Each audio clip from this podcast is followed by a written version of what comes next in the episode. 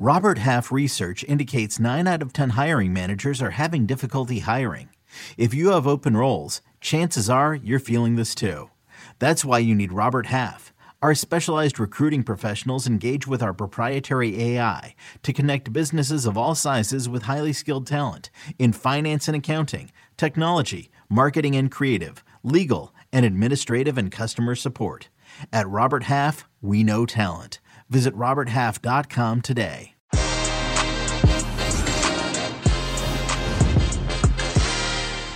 Following a full slate of midweek fixtures, the games keep on rolling in Europe's top league. Jimmy Conrad, Heath Pearce, James Benge, they join me to look ahead to the weekend that sees Ole Gunnar Solskjaer sat firmly on the hot seat, a new man at the helm of Barcelona, another Patrick Vieira homecoming, and much, much more. Que Golazo begins right now.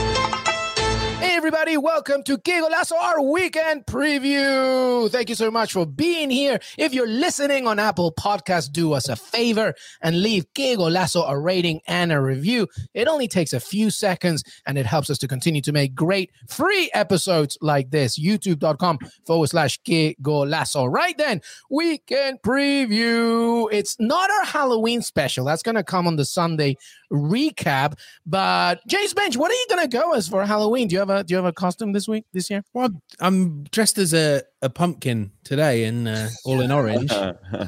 um, the English word hullet.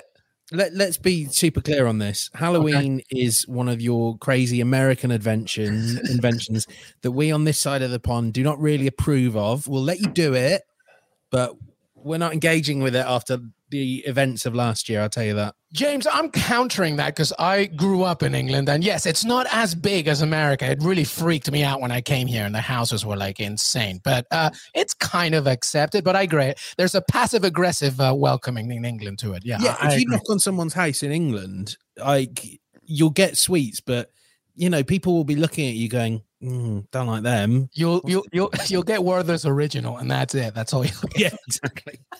hey, Jimmy Conrad, you ready for Halloween, baby? I am, and I take exception to what Benj is saying because listen, this is our version of the Day of the Dead, and we honor our dead by eating copious amounts of candy. Okay, I don't understand what the big deal is. dressing up like absolute idiots, but it's Dia, fun. It's fine. Dia de los Muertos. That's right. I mean, doesn't America honor everything by eating copious amounts of candy. Oh my god! Yeah, that is that yeah. is true. That is it's true. it's called culture, James. It's called. you should, you That's Heath Pearce right there, number three. Heath, you're going as uh, what's your costume? Because you'll be here for the Sunday recap. Yeah, oh, well, don't tell us. Don't tell us, but give I, us. I, I'm not saying what I'm coming as, but I know that uh, with with having three young kids, they have picked out my costumes for, and I think I have a, actually a couple wardrobe changes that I'm required to do throughout the weekend. So I'll be wearing one of them. Hopefully, they're good well, hopefully they will be good. Uh, our weekend preview last year was great. Uh, James Benge came as an Italian grandmother. That was awesome. we'll see what happens in our Sunday recap. Welcome, everybody. Hey, Jimmy. Jimmy, yes. you're coming for the Sunday recap. Are you ready for that? Yes, I'm definitely ready. And I don't want to ruin who I'm going to be. I, okay. I, it's a bit of a throwback. That's what I'll say. That's my team. Hey, do do us a favor, everybody, on Twitter, Que Golazo Pod. Uh, send us images of what you're gonna go as or what you're going as. I'd love to see a collection of our weirdo listeners and watchers and seeing the best costumes. Maybe we we we do an award for the best one. Sure. And, uh, Que Golazo Pod on Twitter. Weekend preview, everybody. James Benge, Heath Pearce, Jimmy Conrad. Let's talk about the action. We begin, of course, in the Premier League. Manchester United is where we go as they face Tottenham. This is it. Do or die for Ole Gunnar Solskjaer. We had a great episode with Rob Dawson from ESPN setting the scene. Manchester is very anxious these days as Solskjaer looks to this game that he needs to win. If he doesn't win, I would presume Jimmy Conrad that it's done.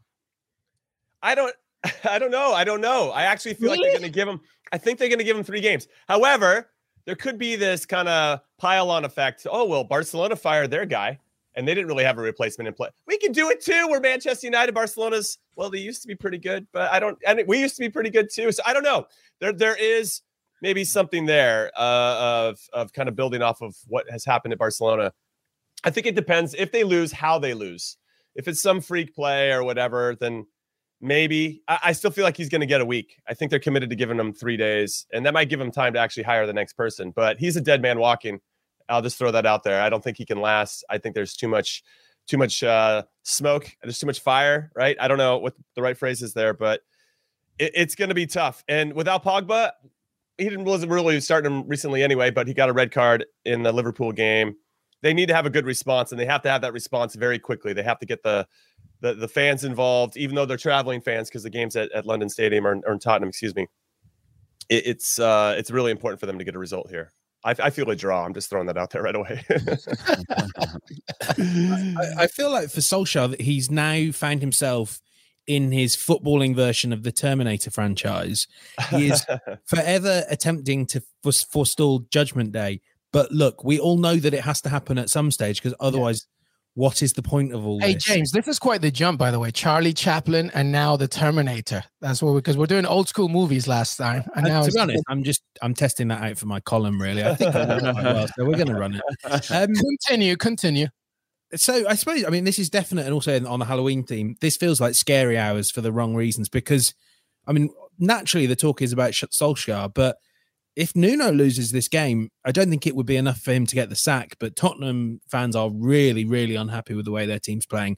Mm. Obviously, lost to West Ham incredibly meekly uh, last weekend, and, and, they've lost the likes of Chelsea um, and Arsenal too in recent memory. So there's pressure on Nuno.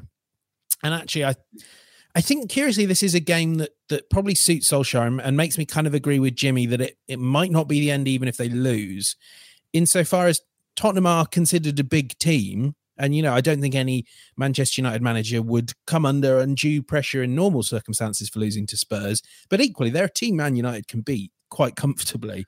Um, one fun thing to keep an eye out on Spurs are one of three teams in the Premier League that have already conceded two goals from set pieces. Last season, they gave up the most shots in the league to set pieces. And like the goals they're conceding are really bad. Obviously, Cresswell, great delivery, but um, you probably shouldn't let the ball drop in your penalty area off a corner, especially when Antonio's nearby. Thiago Silva as well. I mean, he managed to out dump, uh, out jump um, Dele Alli, who's a lot taller than him, for uh, a goal last month. Loads of goals coming from set pieces from Spurs and and Man United have uh, Cristiano Ronaldo, maybe Harry Maguire, maybe because he's defending really badly. A lot of aerial strength, so I quite like I quite like this matchup from a Man United perspective. But you know, as we always say, it's with Man United, it's not about matchups, it's not about tactics, it's vibes. Vibes. Yeah, vibes.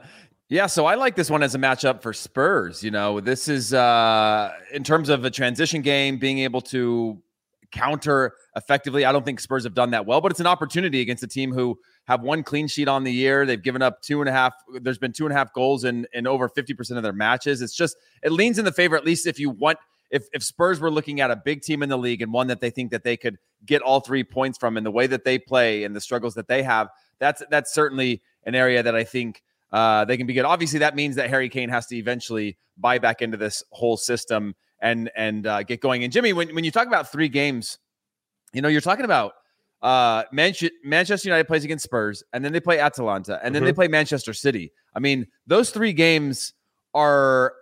I, I I, I feel like they've set him up to, to stay longer because that's a tough three games where they can you were to get if you were to look at normal context four points out of that five points maybe six points out of those three games it's an incredible run right? But it, is it really solving the problem or are you just kicking this can further down the road to eventually have a lull against two mid-table teams and then say hey that's that's enough. I, I feel like there's there's got to be something behind that that even three games doesn't seem like enough because it's how are you going to measure these three games? To say okay go out and play your best ever against top teams in the league and and uh, that's what we're going to judge you from otherwise you're out? I don't know. It just what, what, what i would jump in and say is that i actually believe when barcelona looks back at firing ronald Koeman, losing to Rayo Vallecano was going to be the best thing for them because you just you solved the problem. All right, we're done with that. We're done with that experiment. There was a cloud hanging over the club. It was named Ronald Koeman. Now the same cloud is hanging out over Ole Gunnar Solskjaer. And it's just like everybody just wants to move on. Unfortunately, that's where it's gotten to. Yeah, we give them three games because that's what I'm hearing.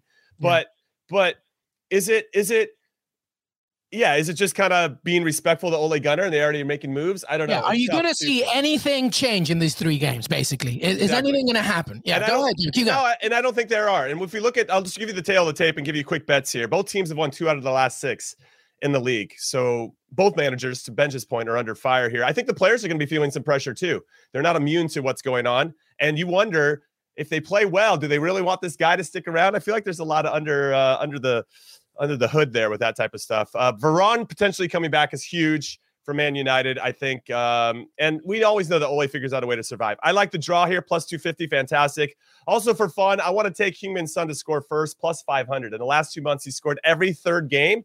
And guess what? It's the third game again. well, uh, so so he's due. Plus, last time Spurs played at Spurs Stadium, guess who scored first? Heung-min Son. So I'm going to kind of go with uh, some history and and uh, some form right now with Heung-min Son. I like it. Uh, some were calling this El Sackico. Uh, so no. well, well, oh, so, that's amazing. So creative, so creative. All right, uh, let's give some quick predictions. James Benge, what do you think? Yeah, um, two one Man United. Okay. Uh, I'm gonna go uh, one one. One one. Yeah, my man. I'm with I'm with Heath. One one. I need more chaos, so I need a loss here. So I think I'm I'm going for a Tottenham win. I'm going for a Tottenham wow. win here. I, I just wow. I'm actually pretty uh surprised that the majority of the consensus here is that even you think if, they sack him though. You think they sack him after this? If, I if, think if so. It's El Sackico. Yeah, yeah, that's right. Yeah, I, I think. Let me tell you something. If it's two nothing Tottenham, which is not what I see, but let's say it happens, sack him at halftime. Yeah, just buy. I, I to Jimmy's point, you, what what are you going to learn like in three games after you lose here? Like, there's nothing. And to James's point, this is just vibes. There's nothing. Ole Gunnar Solskjaer is not suddenly going to wake them up uh, in the uh, the next game in the Champions League. It's not. It's not going to happen. So if they lose, like, all right, that's another one. We've already talking to Antonio Conte. Let's just get this done. Like, bye bye, whatever. If they lose, yeah. who takes charge for the two games? And can it be Ronaldo? that yeah, that would be that would be amazing. Actually, like Euro 2016 style. Just yeah, why not? Mm-hmm. Get some moth, hey, I, get some moth spies face and all that type yeah, of stuff. I I had I had one one uh, coach fired. We were up two 0 against St. Pauli, lost three two by the end of the game. They fired him at St. Pauli after the game. The fans blocked our bus from leaving. They fired the coach. I'll tell you what, you don't want to be fired in the locker room after an away game. It's not uh, it's not a good look, and it's awkward for everybody and it hurts a lot for for everyone. And then an announcement goes out and, and all those things. So I'm just saying it's not it's not it's not a not a pretty way to go out. Not that there but ever is. I like James Benge's idea of Cristiano Ronaldo taking over, and then the formation is basically like uh, nine and one, and just like just letting Ronaldo just do his thing. But anyway, that's Tottenham, Manchester United, Saturday, twelve thirty Eastern. Let's keep going in the Premier League. Newcastle still under uh, interim management here with Graeme Jones. Host Chelsea uh, at home Saturday. 10 a.m. Eastern. James Benge, let's begin with you. You've seen uh, plenty of Chelsea recently. They are traveling to Newcastle United. Paulo Fonseca remains the candidate to take over. Still some things to uh, figure out there. I know uh, Newcastle supporter Jimmy Conrad is shaking his head a little bit. We'll get to him in a second. But James Benge, talk to me about this game. Yeah, I suspect Jimmy is probably thinking, well, we need someone like uh, Roy Hodgson or Sam Allardyce just to, to keep us in the division. Because mm-hmm, mm-hmm. I don't know what the odds are here. I'm sure Jimmy does. There is a distinct chance that Newcastle get relegated.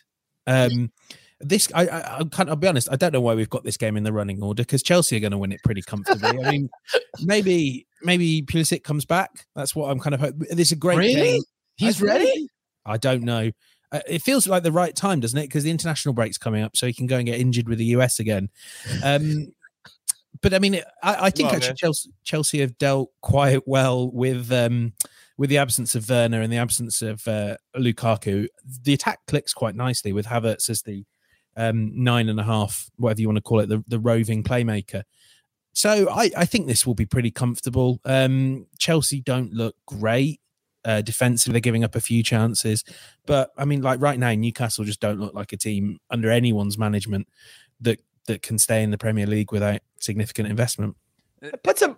Go, well, Heath, I got to hop in here. Wait, put some respect on Graeme Jones's name. He went and got a one-one draw with Crystal Palace, baby. Like, yeah, but everybody, everybody draws with Crystal Palace. That is what Crystal Palace have become this year. Is they play well and then they draw, and they might be the team that goes down uh, and uh, gets relegated on thirty points because it's thirty draws in a row and they just finished the season after playing remarkably well for long periods and actually people being really excited about, hey, this could be a team for the next few years. They go down because all they can do uh, is draw. But anyways, on, on the Newcastle front, obviously don't know how to keep clean sheets either, Jimmy. Them and uh, and Manchester United. Not the best at, at keeping clean sheets. And again, with no Lukaku, no no Pulisic, no Timo Werner. Um, not that Timo Werner is one that you have to truly worry about since he's been at Chelsea, but still, uh, that that rotation we talked a lot about last year of them tinkering a lot, not understanding who, where their attack was going to come from. The upside, as as James Benge mentioned, that they're just so solid at the back that I don't see them giving up a lot of chances. And this one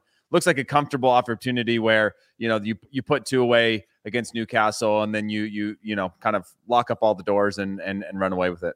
Yeah. Yeah, I got nothing to add there. I know that we're going to lose. You know, I, I know it's going to be an absolute grind. I'm just trying to find some value from a betting perspective. I don't I don't think Fonseca's. I'll just so quickly about the managers. I don't think Fonseca's the right choice. The guy didn't know how to get a team to defend, and that's going to absolutely punish you. If Fonseca gets hired, I think we will get relegated. That's my Wow. my realistic take on that. What I'll say though, even money for Newcastle to get promoted, and if you're into those out weird stat sites, no, I love the weird stat sites too, but but uh, they're saying there's a 50% chance that uh, Newcastle will get relegated. Norwich though, no chance in hell. They're going straight back down. That's So, so Jimmy, is- is that always moving- somebody worse? There's always that- somebody worse. Is that a moving scale? Ha- What, what, has, is it continuing to go up to 50 or has that been has that been sliding? Uh, I mean, obviously Not- it it- slides it's as the kinda- season it- goes, but has it's it held a lot? it's held firm. It's held firm, I think, the last Oh, yeah. couple weeks. yeah, Yeah. that's even more scary. It is more scary. Ultimately, uh, I'm probably going with the Thomas Tuchel special here, which is Chelsea to win in under two and a half goals. That seems to hit a lot. That's plus 250, pretty decent value. Uh, Newcastle have actually seen under two and a half goals in their last four games against Chelsea in all competitions. If that means anything to you. Chelsea have been winning at, at both halftime and full time in their last three matches in the Premier League. Uh, Chelsea to win both halves is plus 230. That's kind of what I'm looking at. Chelsea, though, haven't kept clean sheets in three of their four Premier League away games this season, but didn't concede any of the game with Newcastle last year. And you know what? It's just, yeah, it's Chelsea going to win, but I'm trying to find some decent value for it. Well, that's good value. And we're going to move on here, but I'm going to tell you something right now. Newcastle's winning this game. Okay. Wow. Just save this clip right now. Plus, plus okay? 800, 8 to 1. If it- if What it is this doesn't happen, I the s- brain. If it doesn't happen, I keep my job. If it happens, I'm a freaking genius. All right, let's move on. Leicester City against Arsenal. Leicester City, by the way, a fantastic October uh, so far. They drew against Palace because, as uh, he said, everybody draws against Palace. They beat Manchester United 4 2. They beat Spartak Moscow. They beat Brentford 2 1. And in penalties uh, in the Carabao Cup, they beat Brighton. And now they host Arsenal. And by the way, if Jamie Vardy, he's uh, chasing that Wayne Rooney record for the most goals scored against Arsenal, Heath Pearce. Let's begin with you. Leicester against Arsenal. Yeah, look, you're talking all about uh, this Leicester side, but I'm talking about this Arsenal side. You know, unbeaten since August. James Benge giving me the thumbs up on that one. I like that, and and and they're a side that looks motivated, and and and, I, you know, when you would you when you watch them a little bit closer, there's just these energy shifts, like any team that you watch and support. It just seems like the energy is really high. There's a belief, and you know, again, I compare that to a Manchester United who can get results, but I, I don't see the belief in there or an understanding as to why. When I see Arsenal, I see a little bit more of a system. Um, Nketiah also uh, scoring. He might be on the bench. You think he'll be on the bench this weekend, James? Yeah, but he might not get on the pitch. Give him the closing minutes when we're getting a tight, uh, like you know, comfortable little result against uh against Leicester. But yeah, again, uh, the, the I, I I really what I really like about Arsenal at the moment is is just the Partey uh, Lokonga combination in the midfield with no Xhaka Mm. looks really nice. You're starting to get again. You're starting to see up this spine some consistency, some reliability where the the game looks predictable. Also, there's I don't know if it's true or not, but Jamie Vardy with a little bit of a knee knock, not knowing if he's going to play. Um, didn't play in, in the midweek, didn't feature. So wondering where where he's at with things. Obviously, that makes me happy if he doesn't because we don't want him scoring more goals against Arsenal. What I would say is more about the intangibles. Confidence is a crazy drug, and I feel like both teams have a lot of it. And I think that will influence how this game is played. Whereas if one of the teams maybe gave up a goal a month ago, month and a half ago, their heads would go down. It'd probably stay a loss for them. But now I feel like where they're both at confidence wise, they give up a goal. Ah, it's all good. They pick their head heads up. They're ready to go. We'll get it back. Don't worry, guys. You know, there's a different type of mentality that's that's starting to seep through both of these clubs, and I'm here for it. What I will say is Jamie Vardy does have a bit of a knock. Maybe uh, Benj knows a little bit more about it, but if he doesn't start, they got this guy named Patson Daka who's been immense over the last couple of games. Scored four against Spartak Moscow. Uh, he had the assist, uh, came off the bench and had the game-winning assist against Brentford last weekend. Thought he was very good against Brighton midweek in the cup and, and scored one of the penalties to help them go through. Him to score anytime is plus 130. I'm just throwing that one out there. But uh, no clean sheets in their last eight, Leicester. So I feel like Arsenal can really take advantage of that as that defense is still trying to figure their, that side of it out. Um, and and then Heath mentioned Arsenal are unbeaten after getting thumped by Man City 5-0. We thought that was curtains for Mikel Arteta, but here he is on the back end of things. I don't know. Another thing I'd want to add is, and I want to hear this from Benj. It, it seems like he might start the same team that beat Aston Villa last weekend 3 1. And if that's the case, I'm 100% all for it because I feel like managers tinker so much. Consistency is so key. And also to Heath's point about Lokonga and Partey, like getting the same guys out there every single week, building that rapport is so incredibly important. And if that happens, I think Arsenal might have the slight edge. But I like the draw plus 230. listen, listen. If I, if I have the draw parlay of the draw I mentioned earlier between Spurs and Man United and this one, that's 10 to 1. Yeah, I'm just saying. I might throw. I just might do a little action. I'm, yeah, I'm a little boring. I'm straddling the fence. It's comfortable here. Get off my back. That's fair enough. I like those odds. Um, and I, I, I think this may well be a draw as well. Just on what Jimmy was saying there, I think so long as Ben White is fit, I think he had mm-hmm. a little bit of an, a, an Ill, a, sickness bug, but he was fine to play in midweek. Um, if he's fit, I would imagine they will roll out the, the same team, maybe bring in Tierney as well for Nuno Tavares, which is uh, probably an upgrade, if anything, even though his form's been off. Yeah, I really liked the 4 4 2 ish that they were playing against Villa. Um, it will also work quite well against Leicester, who are going to line up with that back three. With Lacazette, you kind of have someone that when he drops, he drops with a purpose. I mean, he and Aubameyang, it's remarkable that they basically haven't played as a strike force under Arteta, and they only played a little bit under Emery. But they like each other. They know each other. They're good friends. They know when to move. There were some great moments. I've just been going back to watch some clips from the Villa game for work, not just for fun, um, but a lot also for fun. um, and there are moments where you see Aubameyang just bend his runs just to create an angle for Lacazette to move into. Um, that could be really dangerous. I, I don't know if Jonny Evans is going to be available and fully fit for Leicester because Leicester with Jonny Evans can defend. They can keep clean sheets. Leicester without him look really, really vulnerable. Um, kind of a, in the counter uh, against, um, you know, against set plays as well. They they just don't look the same without Evans. I think that could could swing me towards Arsenal, but I'm like Jimmy. Two really good teams, two teams that probably if it was 10 minutes to go they might just subconsciously settle for a draw so i had this coming out at like 2-2 something like that yeah, well, if you um, look back at that Villa game, if if Arteta and to Jimmy's point, if they stay with the same squad from that thing, one thing that was clearly evident, aside from the tactical side, from an offensive perspective, is that they were so aggressive. They were first to every ball. And if they can match that against Leicester City, you don't see why not. Why not? Arsenal could continue this good run. Let's uh, discuss now Manchester City against Crystal Palace. Patrick, you know, our producer Des Norris was like, uh, Patrick Vieira homecoming. And I was like, what are you talking about? I totally no. forgot. Vieira played at City for yeah, one. Yeah, let, us not call it a homecoming. yeah, you know? like he, I would. Like, I it's, you, it's, it's, the summer house. You, it's a it's a little bit of like a you know a, a, a, garden home where maybe perhaps you you go. he and coached there for many years though. I mean he uh, exactly. Let's learn this trait. Look, the, see, I told you this that two Arsenal fans were going to be right in our case talking it about a homecoming, but that's what it is. Manchester City against Crystal Palace. Uh, we've had uh, Conor Gallagher was on Sky Sports talking about how hopefully these draws, all these draws, will turn into victories, and he has a point. Like they're a very, very, you know, uh, it's kind of amazing how much they have advanced really uh, from last season.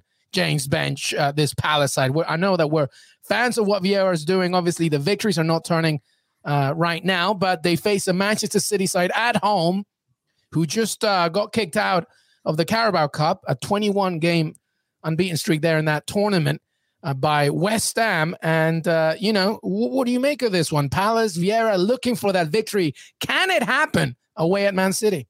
No, I mean, so the good news is at least you're not drawing anymore. That's that's the plus. Uh, right. well, they are they're a really tough team. They play physically. They press well. Um, I, I've actually been really quite impressed with Benteke uh, and even players like Jordan Ayew. They they tend to come at these games with a plan, um, and they will find the weak links in your team and press them quite aggressively. Thought Ayew did that really well um, when I saw them in the flesh against Arsenal. I just I'm not. It's it's City, isn't it? And the City team that probably are more bruised by being knocked out of the EFL Cup than any other team would be. I think mm. they'll you know they'll come back and and um, come back with some energy. I just wanted to briefly say while we're talking Palace, um, anyone hop on Twitter, Go and check out the um, what they've done with their new academy, which is just being opened as we sort of speak right now by Gareth Southgate. Amazing facilities. This team is is sat on the gold mine of European football talent in South London, up there with you know up there with Paris and places like that. Like there may not be a, a, a, real top team this season, but if five six years time with that academy, it's they coming. are going to have it's a coming. crop of youngsters. Yeah, yeah, yeah. They're going to look good in there. Well, I kind of call them the faux Barcelona with the way that their jerseys look. I will say Wilfried Zaha is coming back in. I think he'll get back into the starting lineup after returning yeah. to first team action last week. So they're going to have to make room for some of the players that Benj is talking about. They're actually kind of necessarily overachieving, but playing to what we expected from them because we know that they're talented guys. Now, as you mentioned, Crystal Palace four straight draws, so something's got to give, and I think they're going to lose as well. I talked to somebody who was so excited yesterday that Man City got knocked out. Oh my God, Man City! They've won this League Cup four consecutive years. I can't believe it. They, they, we, we got a chance. Everybody's got a chance. I said, listen, that's just going to give them more energy and focus and time to win all the other competitions. He's like, oh, you know, and completely took all the win out of his sails because that's going to be the issue now. And, and I actually think if you're going to lose in the cup competition, we used to talk about it when we played if you're going to lose in your Open Cup or FA Cup or whatever, better to do it as soon as possible. And that way you don't have to worry about any crappy midweek games traveling to wherever. You can just focus on the ones that that you can now focus on moving forward. And I think that helps City a lot, to, especially as they try to attack multiple competitions. They don't have to worry about the League Cup anymore. And I think they're going to come out guns blazing. They haven't conceded a, a, home league goal this whole season. I don't think Crystal Palace is going to get one unless it's maybe Benteke. You know, on a, on a set piece, I could see something. Uh, they, and did last time when they played twice last season, Palace didn't score in either game. It's pretty much the same team. I know Palace is a little bit better, but than they were last season. But uh, City's City, and I, I, I like them to win to nil minus 125. Yeah, I'm giving you my bets already, suckers.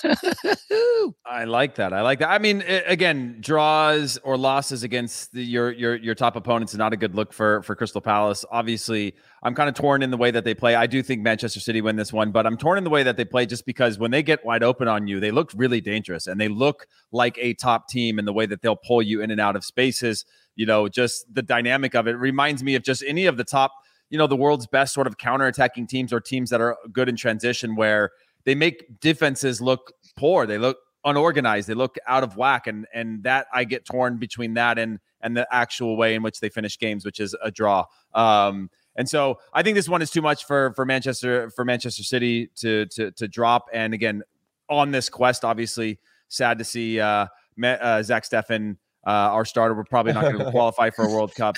Uh, actually, he's not our starter; he's our backup. So uh, Matt, moment, Matt Turner's yeah, Matt, right Matt, Matt Turner's yeah, Matt, it is you would you you wouldn't believe that Matt Turner probably thought about that as like what that means for him when he saw that result, which is just the way it works in your mind when you're being competitive. But overall, um, too strong of a city and and not one where unless unless Palace can put up multiple goals in this game, I just don't see them holding off uh, City. And when I mean multiple, I don't mean one or two. I mean like three or beyond to go hit for hit. Otherwise, Manchester City win this one comfortably. Yeah, well, um, this at the very least could be a very aesthetically pleasing game just because uh, both teams like to move the ball, etc cetera, et cetera. But Manchester City third as we speak with 20 points and Palace in 15th. All right, let's wrap up the Premier League. Uh, Des Norris, let's hey, put hey, up. Those... Luis, real quick. By the way, Zach Steffen kept a clean sheet in regular time, just so you guys know. He just yeah, great. He didn't save any penalty. Hey, he, he, yeah, he missed penalty. five in a row. He missed five in a row, but like he did, he did. You can't, you know what I mean? It's like the betting odds. You only get the 90 minutes. The rest is up to everyone else. Do their job. Yeah, you know? I'm giving that to their back for. All right, let's uh let's keep moving here. The, the, the Premier League, we're wrapping up. Leicester City and Arsenal kick off everything on the weekend with 7:30 a.m. Eastern. Watford, Southampton, Liverpool host Brighton. We talked about Newcastle, Chelsea, City, Palace, Burnley against Brentford.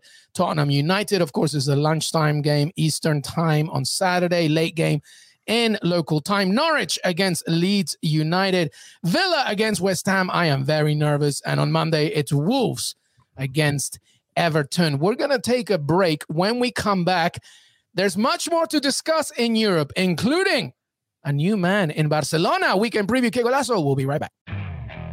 Okay, picture this. It's Friday afternoon when a thought hits you. I can spend another weekend doing the same old whatever, or I can hop into my all new Hyundai Santa Fe and hit the road. With available HTRAC, all wheel drive, and three row seating, my whole family can head deep into the wild. Conquer the weekend in the all-new Hyundai Santa Fe. Visit HyundaiUSA.com or call 562-314-4603 for more details. Hyundai, there's joy in every journey. This episode is brought to you by Progressive Insurance. Whether you love true crime or comedy, celebrity interviews or news, you call the shots on what's in your podcast queue. And guess what? Now you can call them on your auto insurance too with the Name Your Price tool from Progressive. It works just the way it sounds. You tell Progressive how much you want to pay for car insurance, and they'll show you coverage options that fit your budget. Get your quote today at progressive.com to join the over 28 million drivers who trust Progressive. Progressive Casualty Insurance Company and Affiliates. Price and coverage match limited by state law. Welcome back, everybody, to Que Golazo Weekend Preview. James Benge, Jimmy Conrad, Heath Pearce. We are now in Europe. Barcelona face Alaves and Ronald Koeman after 15 points from 10 matches, two losses already in the Champions League, ninth in La Liga. He is gone.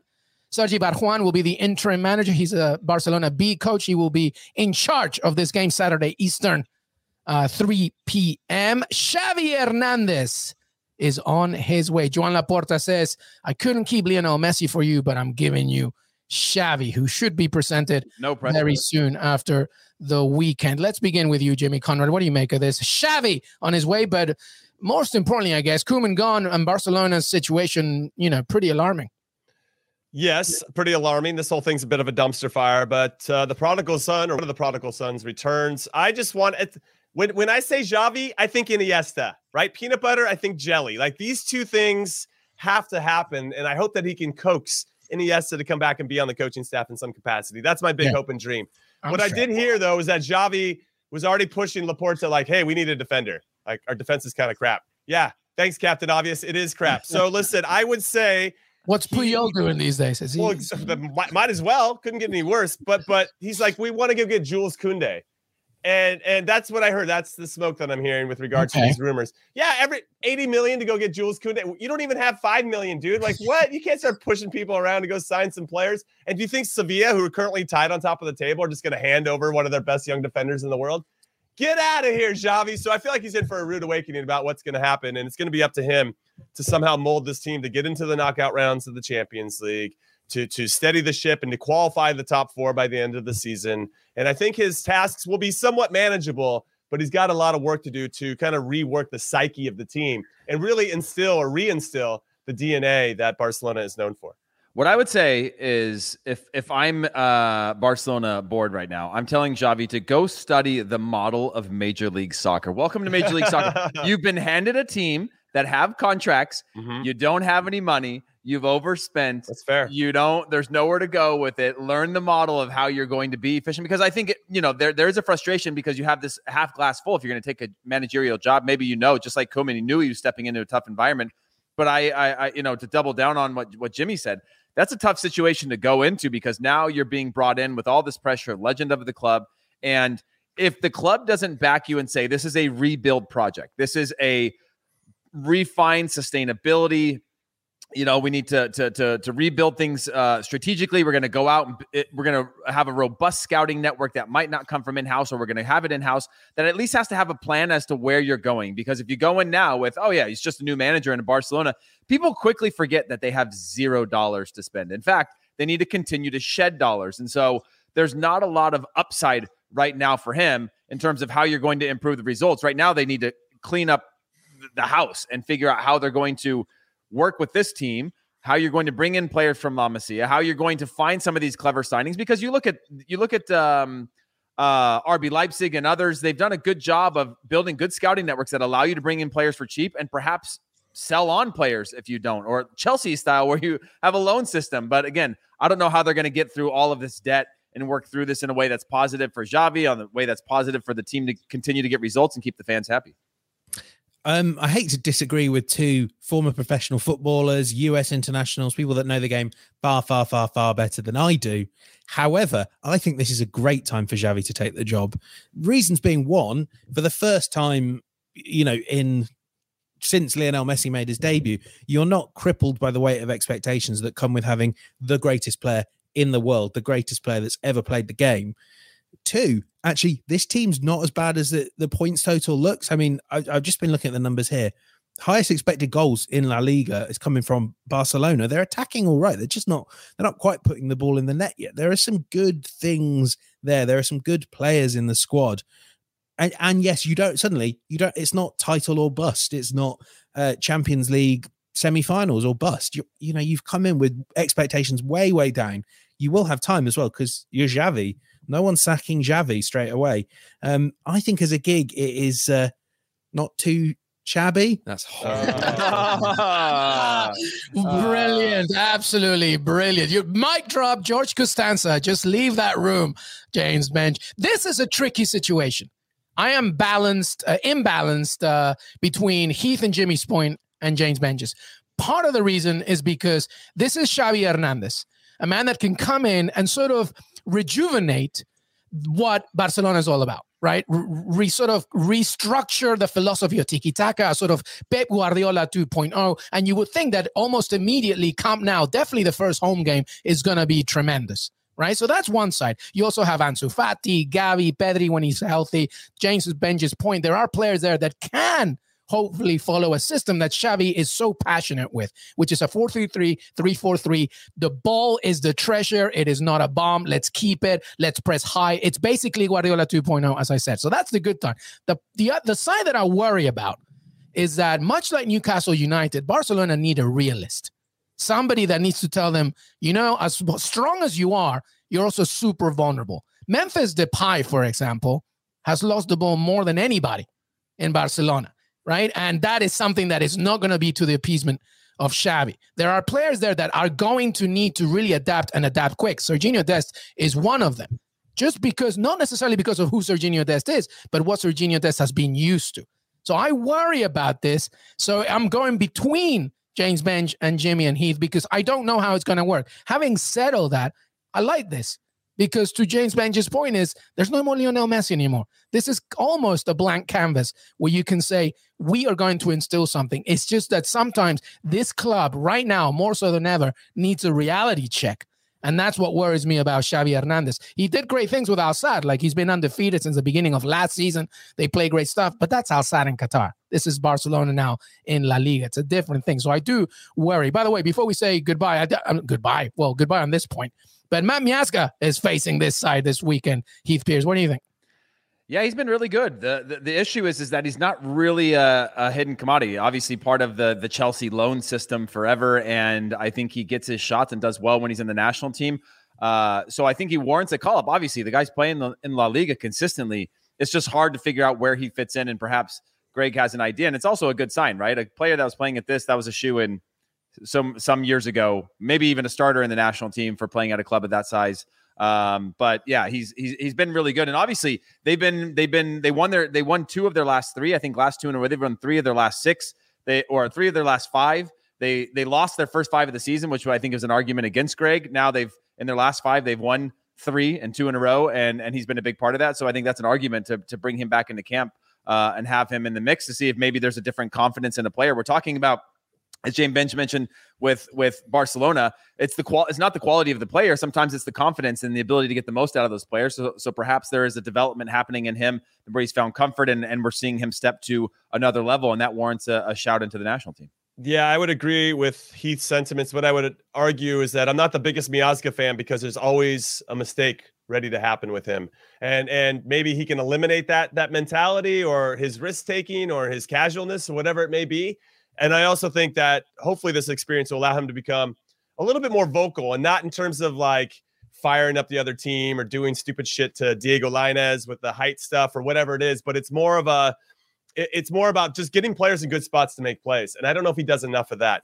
Now, I just want to shout out Alaves because a couple weeks ago they beat Atletico Madrid 1-0. They lost to Bilbao's in the top 6 and then they lost to Betis both 1-0 you're coming in with a team that actually are pretty good and know who they are and what they're about. And then they beat Cadiz and then they beat Elche. If if when I look at the, the terms of quality, Barcelona kind of falls into the Cadiz Elche vibe for me at the current moment. And Alaves thinks they can play with them. And obviously having that result when they beat Atletico Madrid is going to give hmm. them a ton of confidence. I don't think this is going to be a very easy game. And I'm looking at the draw plus 400 because why not? You know, there's not a lot of good value, but that's what I'm looking at. I'm a draw machine today, but in terms of value, it's pretty good. I also like under two and a half goals. I think Alaves is pretty organized and, and Barcelona is so hot and cold. I think you get plus 155 there. Quick prediction on this game, then, James Benge. What do you think? Uh, 2 0 Barcelona. Oh, there you go. Heath? Uh, I'm going to say uh, 2 1 Barcelona, and not very tight, but 2 1. All right. Well, before we move on to Serie A, I do want to just quickly say one thing about La Liga, and I would like just everybody to just give me a very quick thought on it because I look at this table, by the way, and it's like kind of crazy. Crazy. Real Madrid, Sevilla, Real Betis, who, by the way, are my team of the league right- now. They're so good under Pellegrini. Real Sociedad, they all have 21 points. So the differential is on goal difference. After that, Falcao and Rayo Vallecano on fifth with 19, which is also Osasuna. Atletico Madrid, the defending champions, 18 points and seven. Athletic Bilbao, 17 points. And then Barcelona uh, in ninth with 15th. Espanyol 10th uh, over there with 14. This is so tight. The race is so tight. I know it's not even November, but has anything changed your mind on who's going to win this? I want Sevilla to just take this. Heath, what do you, what, quick on that I, one? What do you think? I mean, nothing's changed my mind. It's just funny that how we're talking about the spectacular seasons of the others and how bad the other the top three don't want to win a championship, and that's how and that's how we've gotten to the numbers where like, wow, overperforming. Oh, these guys are really bad, and now we've got this group uh, at the top of the table that actually makes the league the league more exciting, but. It's still, I mean, gosh, I look at Real Madrid and I think, wow, it's it's theirs to lo- to lose, and I, I don't I don't think they have to worry. But maybe there's a Sevilla uh, argument there for sure. But when you look at Betis, Sociedad, Vallecano, Just it's so hard to sustain that for an entire season. That you know, if they could sneak into Europe, I think that's considered a huge success for them as a team. But I'm still liking Real Madrid at the top in terms of their ability to potentially string together a window of you know eight games during a crunch time of the season where they can give themselves a little gap at the top of the table. Yeah, I love Carlo Ancelotti. I think he's a player whisperer. I think that uh, he does a very good job of getting the most out of his players. Vinicius Jr. is a great example of that. Karim Benzema is obviously in fine form. Atletico Madrid, though, I don't think you can sleep on those guys. They still have a game in hand. If they win it, they're also on 21 points. They have the talent to do so. I just feel like they get it in each other's way, uh, or they get collectively getting get it in their, own way. They've uh, if if Diego Simeone can figure out the best starting 11 and can roll that out consistently, very similarly to what we were talking about with Arsenal, I think they can make a run. I just don't think he's figured out his best 11. And if they can stay healthy, they're going to figure it out defensively. I think Atleti are still, for me, the slight favorites to to to repeat as champions. Yeah, I, I can only agree with Jimmy. Really, I, it's a bit strange in that you feel they took maybe the collapsy league form they had at the end of their title-winning season Mhm. into this one, but you know, only one defeat. I do think Sevilla will be there until quite late in the day uh, if they don't actually win it, which I wouldn't say feels impossible now. Um, they're a team that just seem really hellish to play against. You know, they they keep the ball well, they make the most of the chances they make, and you know they've got some really solid centre backs at the back. So, yeah, I'm with Jimmy that I lean towards Atleti, um, but I, I actually I think Sevilla will will be there until late on. That would be wonderful. All right, let's move up to Serie A, where you can watch it on Paramount Plus and CBS Sports. Uh, there were some midweek games as well. So as we tape this, Napoli still has to play as well. But uh, AC Milan, they won on Tuesday. They won the past weekend. They travel to Jose Mourinho's Roma. That's Sunday, 3:45 Eastern on Paramount Plus. Atalanta against Lazio. That sounds really tasty. Saturday, 9 a.m. Eastern on Paramount Plus as well. And before I get the thoughts uh, on, on those two games, it's important to remember that there's been some midweek matches. But again, Milan leading the table, Napoli obviously with that game in hand, Inter Milan, Roma, and Atalanta Lazio lead that group. Uh, Heath, let's begin with you. Serie A. What do you expect? Uh, Roma, AC Milan, by the way. Wh- which one do you like more? Atalanta, Lazio, Roma, AC Milan? Both. Could say whatever. I, I I prefer Roma AC Milan in this one. It's a test for both of them, right? If if if Roma want to be a team that is challenging for a title, which uh, they struggled to do for for for seasons to stay in that race, this is a game they have to win. On the flip side, AC Milan have to win this. If you look at AC Milan again last year, I think it was 21 or 22 games into the season, they were they were top of the table and and leading that title race. They're seemingly on pace for that now this season only beats last season by by one win in the first 10 games again going un, un, unbeaten in their first 10 games they were more dependent on Zlatan last year than they are this year they found a little bit more of an identity obviously having more players that can score uh, through the team my only worry actually for AC Milan in this one is is uh, the Mike Ma- Magnan I, I believe is I'm not sure how to Mhm. pronounce his name the goalkeeper Mignon. Mike Mignon. Mignon. Mignon uh, came from from from champions champions uh, of of Liga Lille.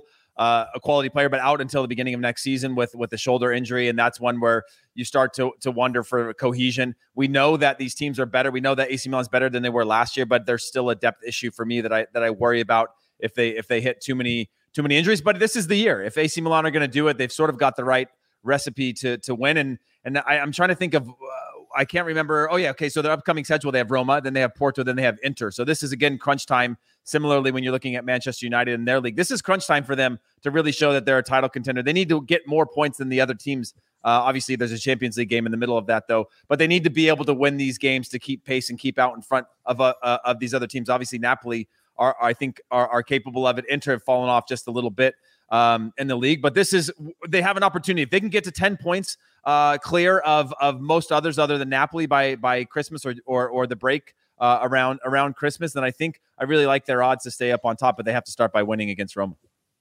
I'm going to sort of dive onto one of the maybe one of the lesser games on paper, although I think it'll be a really good one. Um, Verona against Juventus. We were talking a, bit, a, little bit about this in the week, um, obviously with Juventus losing to Sassuolo you kind of feels like the title is gone for them, which is a remarkable thing to say. Um, with less without a quarter of the season played. Yeah, Juventus in seventh with 15 points. Yep. So that is what what uh, more than 10 off Milan. Correct me if I'm wrong, Luis. Correct. Yeah, it's it's a huge gap to make up. Eh, obviously, we've seen them make up gaps before, but better teams. And I mean, I'm starting to wonder if Juventus are even going to, you know, they're basically in a dogfight probably for one Champions League spot unless they really turn their form around it'll be a good game as well because Verona are scoring an awful lot of goals. We saw Gio Simeone; he got four last time out. Nikola Kalinic as well, someone that you know he, he's maybe not the a, a, dream striker for anyone's team, but he always gets goals. He's a really tough player to play against. And, and right now, you know, Allegri has not settled on a, a formation that that suits his team. They looked quite poor, I thought, against um, Inter Milan as well in a, in the back in was in the back three and and playing without Chiesa and Dybala. Really reliant on those two in particular to do anything in attack. Yeah. And you know, this is suddenly these games like Verona are potential banana skins, and you know, I think Allegri could end up by Christmas having to radically rethink everything just to try and get in the top four. Yeah, I'm gonna probably go back to Roma though. I like that matchup a lot. I think there's a lot of intrigue into Serie A in particular this season, and I'm glad Paramount Plus has it because we get to explore it and watch more games, and it's it's very very cool. What I'll say quickly about Roma and AC Milan is this feels like a game that's right for Jose Mourinho to beat Milan for the first time this season. They haven't lost; they're on top of the table. Everything's going well. What I do like about Milan is that they can beat Torino in a hard fight game 1-0, but then the game before they score four to to get a 4-2 results. You know, where they're struggling a bit is in is in Europe. And I feel like maybe Mourinho's tactics will try to mirror what's happening to them in Europe in some capacity. So so it, it's to Heath's point, this is a big game for both of these, and it's hard to turn my eyes or give attention to anything else. Though I do want to speak quickly about Atalanta, but I think this is a game that Mourinho is going to pull something out. It's going to be a hard fought 1 0 game, and nobody's going to be happy. Nothing's going to be aesthetically pleasing about this but it will have a lot of intrigue and, and probably some fun narratives because that's what Jose Mourinho always produces. Quickly about Atalanta, their games against Lazio, the last five times they've met, always over three and a half goals. Like there's just goals on goals on goals, and there's nothing I'm seeing from these particular teams. Atalanta's back line not as strong as it was last season. Lazio a little bit all over the place in the back as well. Over three and a half goals is plus 150. I love that one. They have almost identical records. Atalanta's in fifth, Lazio's in sixth, uh, 18 and 17 points respectively. Here it comes. But what I like, is it? I like. I was going to say the draw, but I like Atalanta to win. Both teams to score plus 240. I was. I just think both teams are going to score. If you're into, you know, the gambling, uh, just take that into consideration. That both teams will hit the back of the net. I like it. I like it. Great stuff. All right, let's have a look at the remaining uh, fixtures in Serie A. Uh, the ones that we haven't discussed: Torino, Sampdoria. Inter Milan, Udinese, of course, Fiorentina, Spezia. Uh, a lot of conversation about Vlahovic, by the way, and his future. Genoa, Venezia, Sassuolo, Empoli, Salernitana, Napoli. By the way, they have a game to play as we tape this, and Bologna, Cagliari on Monday. So that's your Serie A. Very quick, by the way. PSG, Paris Saint Germain against Lille. That's a Friday, 3 p.m. Eastern. Now, I mean, PSG, we always have to mention them just because of what's happening. But, you know, uh, just speaking from a table perspective, they're still leading that. So, uh, James Benge, how, how, do you see this PSG side as we uh, just basically, you know, a weekend before a Champions League game for PSG? I always, I'm always wary as well. Kylian Mbappe is reportedly not available per Jonathan Johnson as well, and they face Lille. And you interviewed a Lille player recently. Yeah, I did spoke to Timothy Weah, fantastic uh, young kid, and I think I mean I haven't I haven't published any of the stuff he said about the US men's national team. That will maybe hold for a couple of weeks. Uh, fair to say you might be hearing more on that. keep your but eyes a, one. but a, a really smart kid, great head on his shoulders. I did not realize that his dad is really not being involved in his uh, career much at all. He says that George Weah not that bothered about football anymore, busy uh, being president of Liberia, I guess. Uh, he might have a few other responsibilities. Yeah, got some stuff on. Um, and uh, yeah, a lot of the coaching came from his his mum. But talking about Lille specifically, um, he he sort of said one of the challenges they've had this season is that everyone is coming in hard on them. They've got a target on their back every game. That's just what happens when you're champions of France. And I suspect that'll be doubled against PSG, who, I mean, maybe this will actually motivate them. I think that's always every sort of PSG game. You kind of have to go, is there anything that's actually going to make these people turn up and play at full capacity? If yeah. there is, they'll win. Um, yeah, uh, it's been tough for Lille. That's tough to score on, but um, maybe not. Yeah, maybe not when it's PSG up against them. I don't know. I think there's something to be said about Marseille getting that 0-0 results against PSG last week. That maybe there are ways to stifle them.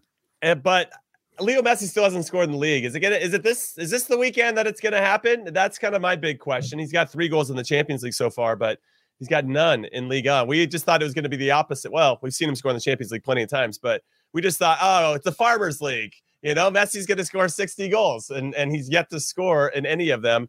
And it makes me wonder about Mauricio Pochettino and and if he just has too many. We've talked about it before, but but uh, uh, I don't know, too many chefs, not enough cooks. You know, I don't if they find the right balance to get these guys the ball in the good spot. So I'm very curious to see how Messi steps up. If Mbappe doesn't play, who's going to be out there to make that happen? I saw that Neymar clarified his statement about uh, internet playing for Brazil, and just like he always goes into every season like it's his last, you know. So he's trying to back off of that a little bit, which I found to be interesting. Yeah, I knew that was going to we'll happen. see, but That's yeah, but to Benge's point, Lille has been pretty good over the last four games. You can tell there's been an emphasis on defending.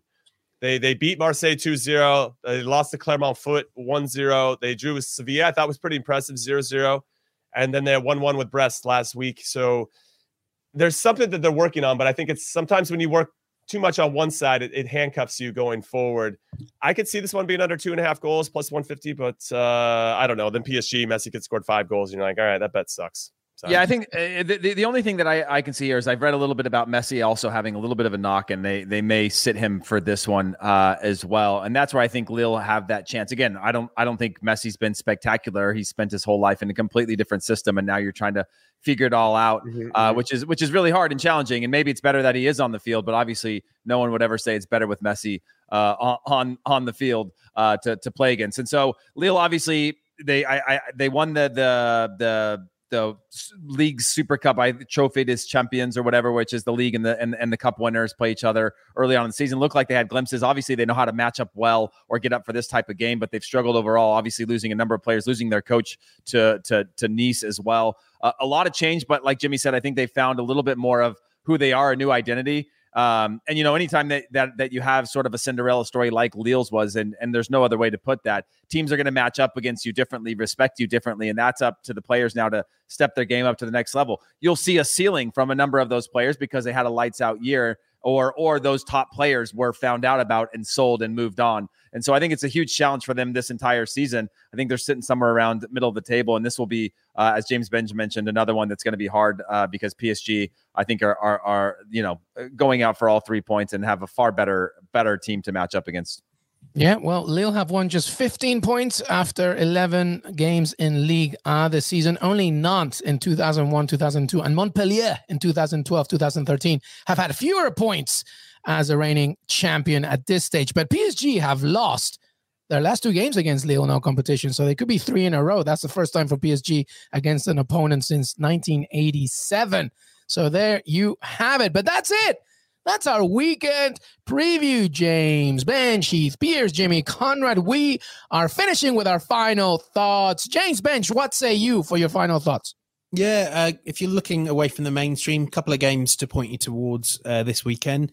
In the Women's FA Cup semi final, Chelsea uh, taking on Man City. Man City struggling a bit. So it looks like we're going to get a Chelsea Arsenal final, providing Mm, Brighton tasty. don't pull up pull off any upsets. And then one that I might try to check out. Um, Hatayspor against Besiktas. Now, I don't know anything about Hatayspor, but I know that they're second in the Super League, that the big kind of powers in Turkey are really struggling a little bit at the moment. You've got Trabzonspor leading the way. Um, yeah, I'm intrigued by that. I don't know why it is that Besiktas, Galatasaray, and Fenerbahce are struggling, but I want to find out quite soon. Yeah, I'm gonna say yeah, really quick. I'm gonna go MLS because there's two games that have huge implications on the playoffs. You have DC United sitting in that last playoff spot on 44 points. Okay, they're taking on the Columbus Crew, who are in 10th on 41. So obviously, if you're doing the math, if the Crew win, they're going to be tied on points with DC United. Conversely, though, in eighth and ninth on 43 points are the New York Red Bulls in Montreal, and guess what? They play against each other this weekend as well. So those four teams are competing for one playoff spot and that pumps me up and that's why this is the part of the season that i really enjoy about mls because everybody's kind of in it and there's that juice that we're looking for Yeah, I love it. And not getting into the players in MLS, we all know, is an absolute That's joke. If he's embarrassing. gonna make Yeah, it embarrassing. Oh yeah, yeah. Don't worry, they'll add a few more teams soon. Uh, that that can get in, so that you know we're all having it. We're all having a good time. participation trophies Yeah. Well, you don't want to be part of a market that doesn't get included in in uh in playoffs. But is it does does, does, does this go out today? Just just so Yeah. can, uh, Well, okay. on YouTube it does, and on podcast on Friday. But go ahead. But for today, if you're watching this on YouTube, obviously CONCACAF Champions League final, uh, Monterrey against America. Uh, obviously, uh, uh, our our our brothers to the south. We usually don't talk about them unless we have one of our teams in there, uh, just to only make it to a final to lose. But obviously, two great teams. Uh, and um, and worth watching as well. If you're if you're if you're watching this on YouTube, that game is tonight, 7 p.m. That's Yeah, absolutely. No, absolutely. Great call on that one. I'm going to do my final thoughts on Bruce Arena. Okay. I don't do this often, but like for uh, New England Revolution to set the uh, single the single season points record, uh, pretty impressive. But this quote, by the way, by Jeff Lemieux, uh, I'm quoting from him. it's amazing that New England Revolution. By the way, were a mess a few years ago, and uh, Bruce Arena came in and, and do some things. But Bruce Arena said it's kind of remarkable.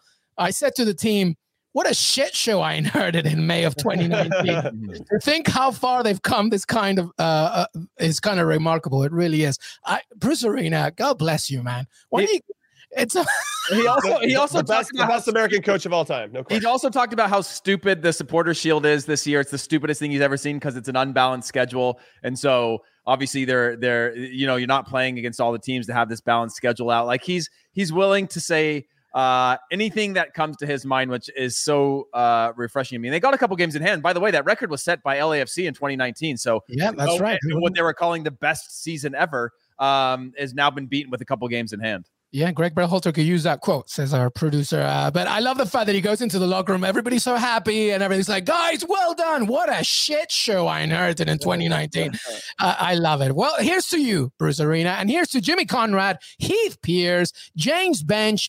Heath Pearce, thank you, buddy. Thank you. Jimmy, appreciate you. peace out everybody Thanks so much, James Benge. Thank you. Thank you, everybody. Have a great, great weekend. Enjoy your Halloween. We will be back on Sunday recap as well. Plenty more to watch and listen on Que Golazo. See you next time. Enjoy the rest of your day.